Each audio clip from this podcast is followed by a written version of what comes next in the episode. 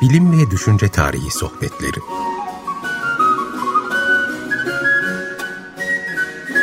Hazırlayan ve sunanlar Derya Gürses Tarbak ve Doğan Çetinkaya.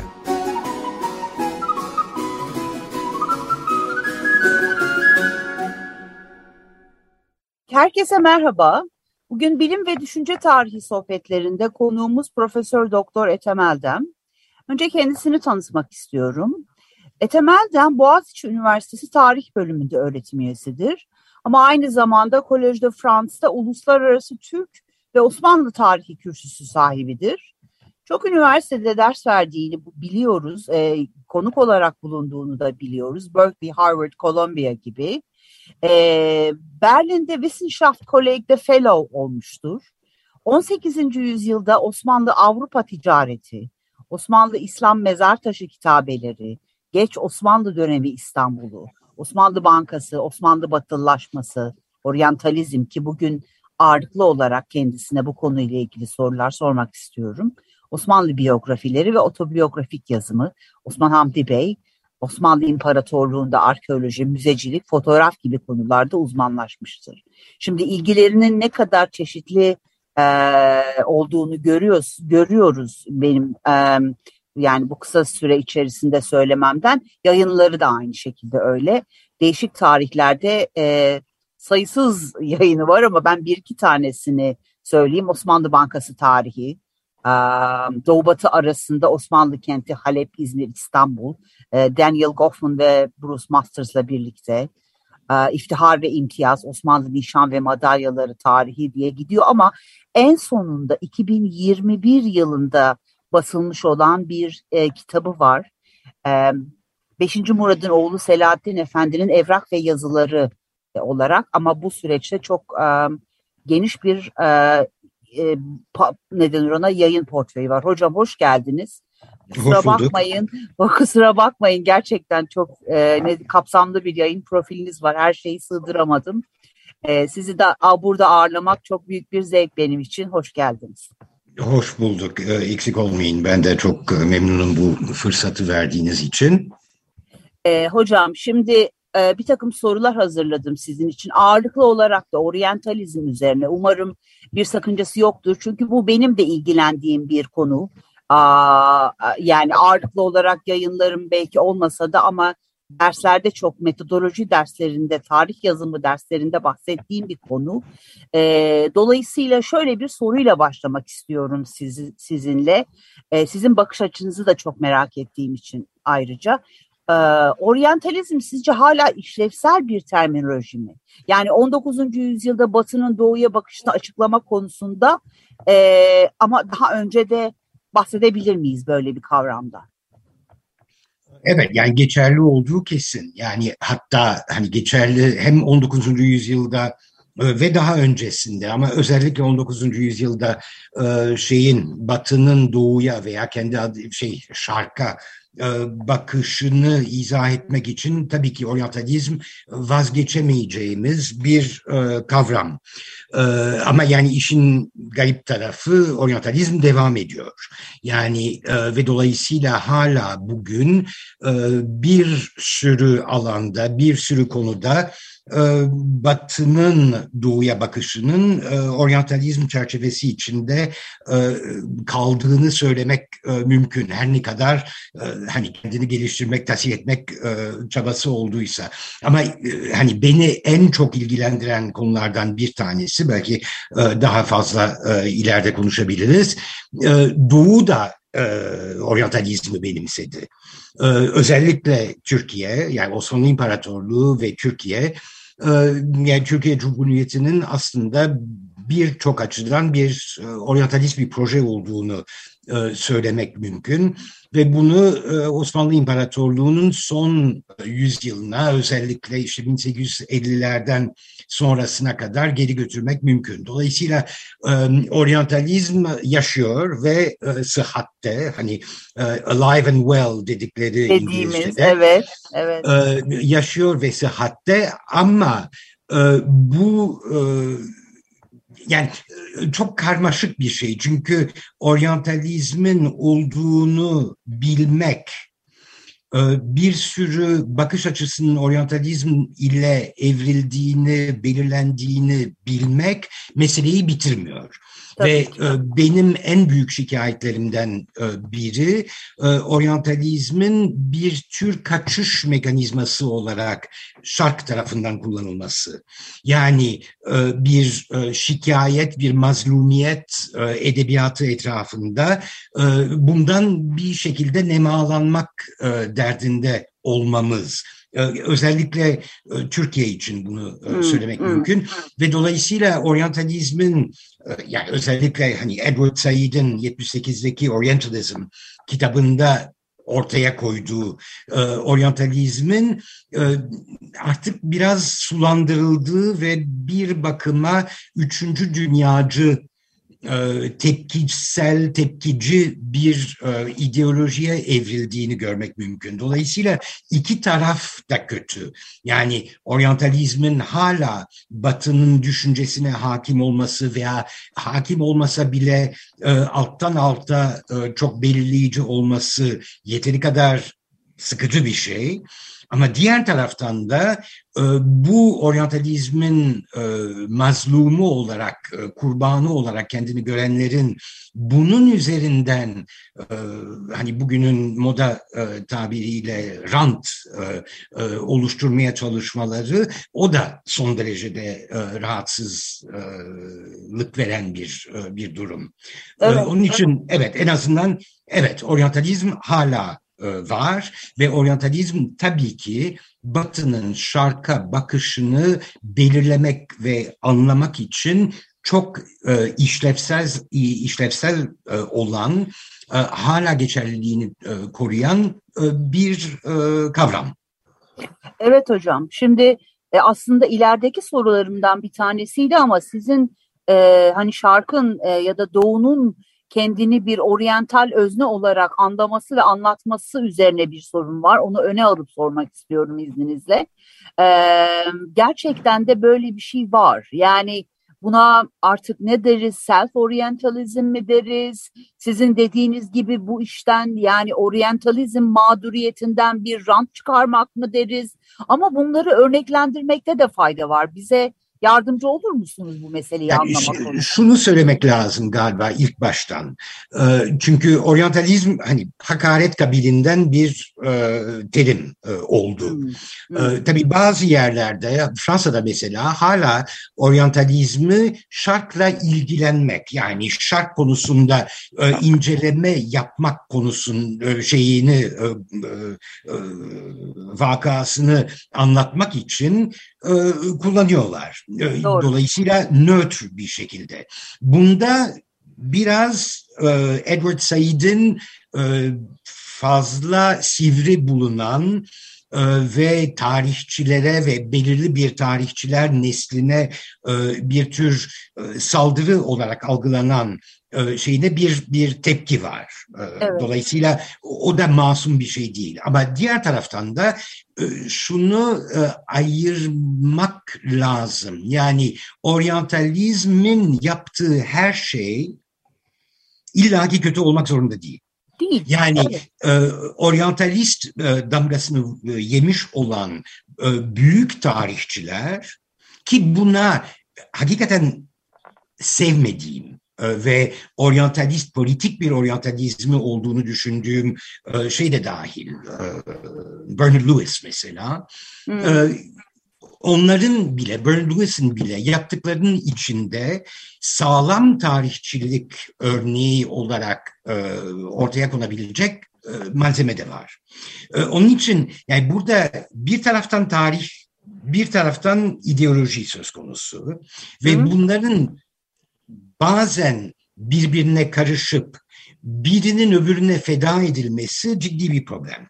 İkincisi sizin yani benim biraz önce söylediğim ve sizin vurguladığınız e, şark şarkiyatçılığı, Oriental Orientalism hı hı. E, meselesi e, bir şeye indirgenmemeli. Bir hıyanet, e, bir e, kökü dışarıda olmak vesaire. Şunu unutmamak lazım ki özellikle Osmanlı İmparatorluğu için bunu söylüyorum. 19. yüzyılda siz istikbalinizi batıyı taklit veya e, benimseme üzerine kurduğunuz anda zaten oryantalizmin bazı temel e, girdilerini kabullenmiş oluyorsunuz. Doğru. Çünkü eninde sonunda batılılaşma dediğiniz şeyi tetikleyen sizin kendi kültürünüzün, kendi sisteminizin, kendi hukukunuzun, kendi e, her bir şeyinizin yeterli olmadığını, başarılı olmadığını, sizi e, yeni karşınıza çıkan bir modern dünyada yeteri kadar teçhiz etmediğini, sizi e, savunmaya e, imkan vermediğini kabullenmiş oluyorsunuz ve dolayısıyla batıdaki sistemin daha iyi olduğunu e, kabulleniyorsunuz. Bunu kabullenmek zaten hani e, oryantalizmin temel e, bazı prensiplerinden birini e, kabullenmiş olmak manasına geliyor. Üstelik bunun arkasında yatan ve oryantalizmin hani damardan e, inançlarından biri olan ikinci bir nokta var. O da şarkın kendini yenileyemediğini, şarkın bir şekilde geçmişte e, donup kaldığını, değişemediğini kabullenmiş oluyorsunuz. Dolayısıyla evet. diyorsunuz ki ben kendi kültürümle, kendi değerlerimle, kendi edebiyatımla, kendi e, ekonomik sistemimle, kendi hukukumla e, değişemiyorum, değişemeyeceğim. Dolayısıyla o e, değerleri, o sistemleri, o o e, prensipleri dışarıdan alacağım. Dışarıdan evet. derken de e, Batı. Batı'dan, evet. Bu şimdi 19. yüzyılda ne bileyim ben bir tanzimat aydını için bunu kabullenmek neredeyse kaçınılmaz bir şey. Hı hı. Hani bazıları diyebilir ki evet işte ben e, batıdan bunu alacağım ama aslında kendimi yenilemek için ve dolayısıyla kendini nasıl tarif ediyorsa işte İslam mıdır, e, Osmanlılık mıdır, e, yani diyebilir ki ben bu batıyı sadece işlevsel bir şekilde alıyorum ve aslında kendi özümü geliştirmek istiyorum. Ama iş bu kadar basit değil. Çünkü en sonunda kültürünüzü değiştirdiğiniz anda e, ister istemez e, kendinize dışarıdan bakmaya başlıyorsunuz. ve e, ve tenkit dolu bir bakışla. Şimdi bu aslında sağlıksız bir şey de değil.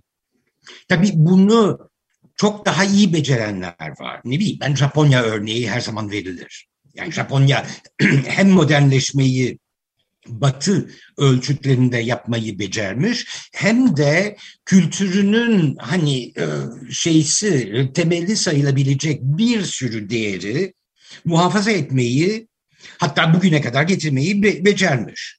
Dolayısıyla e, şey kompleksiz bir şekilde kimono giyerek de modern olunabileceğini vesaire e, düşünebiliyor.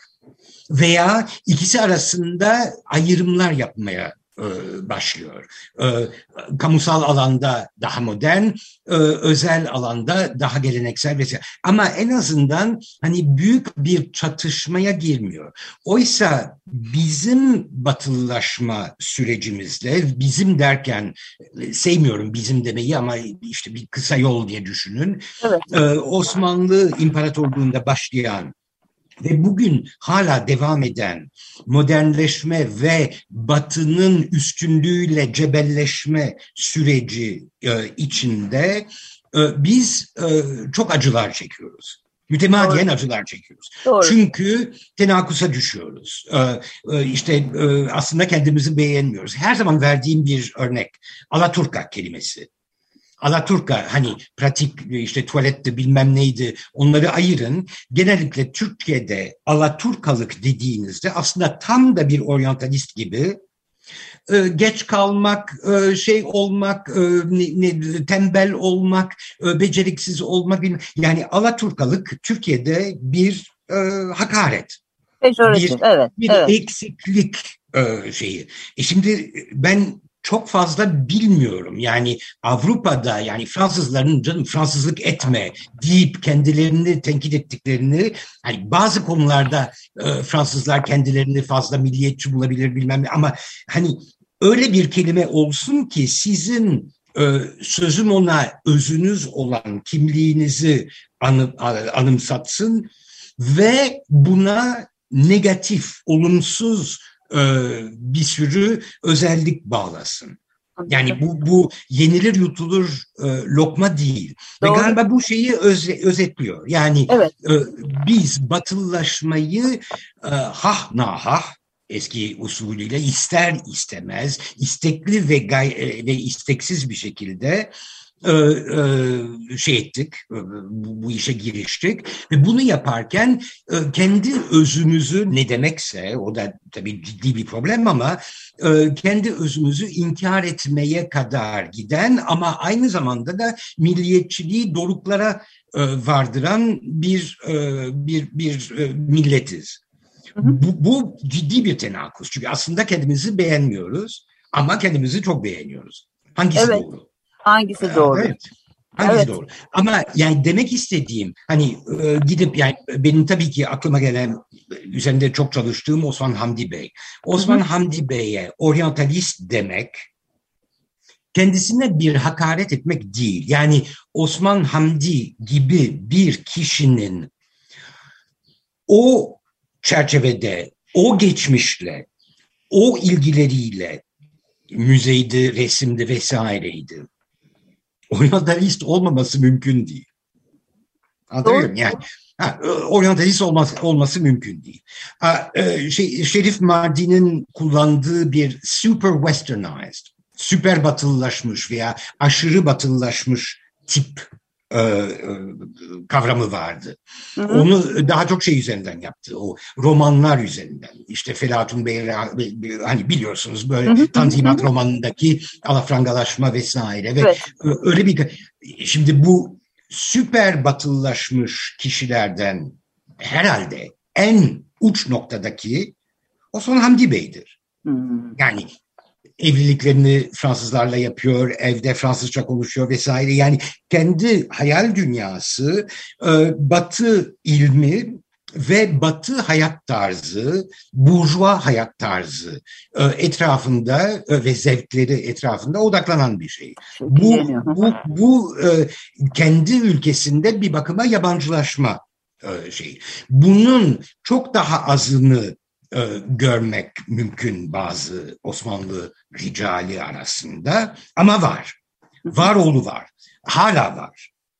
Yani hala hani beyaz Türk dediğimiz şey de büyük ölçüde budur. Yani Doğru. kendi ülkesin ülkesiyle bir bakıma kavgalı olan, kendi ülkesinde kendinden daha koyu, kendinden daha e, şey ne e, şartlı gördüğü insanları böyle elinin kenarıyla iten, e, onları işte cam silmeye geldiklerinde temizlik yap, e, yapmaya geldiklerinde e, şey hoşgörüyle karşılayan ama aslında siyaseten ve toplum içinde kendinin eşiti olarak görmeyen bir kesim söz konusu. Şimdi Anladım. bu oryantalizm değil de nedir? Nedir? Evet. Do doğru bir yani, egzersiz. Evet hocam. Dolayısıyla yani bu oryantalizm e, o kadar hani biraz milliyetçilik gibi, biraz din gibi çok güçlü bir ideoloji. Ve e, çünkü bütün bu ideolojiler, güçlü ideolojiler gibi e, makul şeylerle, e, makul bir zeminle aşırı ve aslında irrasyonel olan bir sürü duyguyu bir araya getiriyor. Dolayısıyla hani çok sıkıştığında makule doğru biraz geri çekmeye e, başlayabiliyor. Ama aslında din öyle, aşk öyle, e, şey öyle, e, vatanperverlik veya milliyetçilik de öyle. Milliyetçilik. Aslında bunların en kuvvetli e, şeyi, e, mayası irrasyonel düşüncedir makul olmayan e, düşüncedir. Oryantalizm de büyük ölçüde öyle. Çünkü oryantalizmin yarısı e, hani tırnak içinde objektif bir şekilde iki medeniyet, iki e, bölge, iki dünya arasında bazı farkları ölçmek ve performanstaki e, başarı, başarısızlık bunlar nispi şeylerdir. Bunları ölçmek üzerine kuruluyken büyük bir kısmı ırkçılığa kadar varabilecek duygusal, irrasyonel e, şeyler e, bir, bir zemin üzerine oturuyor. Bu da onu evet. güçlü kılıyor. Evet. Yani şey yani sosyal bilimlerde veya beşeri bilimlerde en büyük problem o. Kültür dediğimiz şey daima rasyonel ile irrasyonelin karıştığı ve irrasyonelin kendine göre müthiş bir gücü olduğu için e, üste çıkabildiği bir e, ortamdan bahsediyoruz. Dolayısıyla oryantalizmde söz konusu olan e, o ve bir bakıma e, Edward Said'in ortaya çıkardığı da o. Yani o ne diyor? E, oryantalizmin aslında e, özleştirici essentializing yani öze indirgeyici bir e, ideoloji olduğunu söylüyor. Ve ideoloji dediğiniz anda zaten hani e, şeye kaymış oluyorsunuz. E, irrasyonele doğru yani inanca, e, şeye fikre doğru kaymış oluyorsunuz. E, ve bunların arasındaki e, şeyi e, payları e, veya paylaştırmayı yapmakta zorlanıyorsunuz. Onun için diyorum yani e, oryantalizm vardı diye 19. yüzyılda bütün yapılmış olan çalışmaları çöpe atmak ne kadar saçmaysa Hı? onları sanki tamamen bilimsel ve e, objektif, nesnel e, bir e, dayanağa e, e, oturuyor diye bakmak da o derecede e, saçma. Ve Doğru. Edward Said'in bize öğrettiği bu. Dolayısıyla Edward Said'in kitabının hala geçerliliği var. Ve hala görüyoruz yani Avrupa'da, e, Batı'da, Amerika'da işte Batı dünyası denen şeyde şarka ve şarkı çok farklı şekillerde okuyabilirsiniz. Güney, Doğu, e, bilmem ne, e, iç dış yani periferi de bazen şarklaşabiliyor. Oraya karşı ırkçılığa, dışlayıcılığa kadar varan hisler anında parlayabiliyor. Kesinlikle. Burada ben bir yorumda bulunabilir miyim? Soruyla da eklemleyeceğim bunu hocam. Ee, şurada şöyle ilginç bir durum yok mu sizce? Bu hani şimdi aklıma gelen bir şey sizin söylediklerinizden yola çıkarak. Ee, zaten Avrupa e, kültür meselesini son derece emotif bir perspektiften romantizm döneminde geliştirdi. Yani milliyetçiliklerine eklemlenen bu kültür meselesi zaten onların da emotif bir geçmişleri olduğunu gösteriyor. Yani bu tamamıyla kültür dediğiniz şeyin hani rasyonellik ve emotif mesele arasında gidip geldiği tespiti Batı için de geçerli aslında. Doğru, doğru ama bu kaçınılmaz bir şey. Yani en sonunda insandan bahsettiğinizde doğru. ve özellikle insanın e, fikir gücüyle, duygularıyla yarattığı kültür eninde sonunda o. Yani kültür evet. hukuk kadar e, böyle şey veya mühendislik değil. Yani bunlardan bahsettiğinizde bunun duygusal bir boyutu olmaması mümkün değil. Mümkün değil. Dolayısıyla tarihçinin asıl marifeti o duygusal boyutu görmek ama görürken de onun ne gibi sapmalara, ne gibi e, abartılara e, sebep olabildiğini e, görebilmek. Şimdi biz bunu yapmıyoruz. Yani bizde zaten hani kültür tarihi vesaire zaten milliyetçilik ile e, karışmış olduğu için e, yok yani öyle bir bir e, dal yok gibi bir şey. Bir de dediğim gibi biz mal bulmuş mağribi gibi ki bu da son derecede oryantalist bir laftı özür dilerim ama mal bulmuş mağribi gibi biz e, gidip e, şeyi e, oryantalizmi e, Avrupa'ya e, zaten olan hıncımızı bileylemek ve onu desteklemek için bir e, şey saldırı aracına dönüştürüyoruz. Dolayısıyla görüyorsunuz yani Türkiye'de Avrupa ne dese aman canım bunlar zaten oryantalist, emperyalist bilmem ne bunların hepsi doğru. Ama bunları söyleyerek siz kendinizi temize çıkaramazsınız. Doğru. Hele ki hele ki Türkiye bu konuda son derecede e, iki yüzlü. Çünkü birine sen bana e, kötü davranıyorsun, ırkçı davranıyorsun derken bugün görüyoruz Türkiye'de ırkçılık zirve yapıyor. Yani e, şey it ite it kuyruğuna e, durumu söz konusu. E, e, ortalama Türk vatandaşı, Türk entelektüeli, Türk e, veya Osmanlı entelektüeli kendini Avrupa'nın e, tenkidine ve e, hakaretlerine maruz e, gördükçe hem bir taraftan işte iyi kötü kendini savunmaya çalıştı ama diğer taraftan da yahu benden daha kötüsü var, benden daha koyusu, daha şarklısı vesaire ve alın size işte Yemenliyi, Bedeviyi, e, Kürdü, bütün e, şey ve e, şey de bunu, e, Cumhuriyet de bunu bir adım daha e, öteye taşıdı. Osmanlıların yapamadığını yaptı. O da oryantalizmin içinde olan İslam karşıtlığını Osmanlılar benimseyemezken veya en azından açık seçik bir şekilde benimseyemezken Cumhuriyet bunu da yaptı. Yani laiklik sayesinde Cumhuriyet bir adım daha ileri gitti ve oryantalizmin çok önemli bir unsuru olan İslam'ın bir geri kalmışlık, bir e, vahşet, bir e, bilmem ne unsuru olarak e, benimsenmesini e, şey oryantalist listesine e, ekledi. Fakat bu geri tepti. Bu geri tepti çünkü burada kendi ülkesinde e, bir e, azınlığı değil bir çoğunluğu hedef almış oldu. Ve dolayısıyla 1980'lerden beri gördüğümüz ve özellikle AKP ile gördüğümüz o intikam bunun intikamı.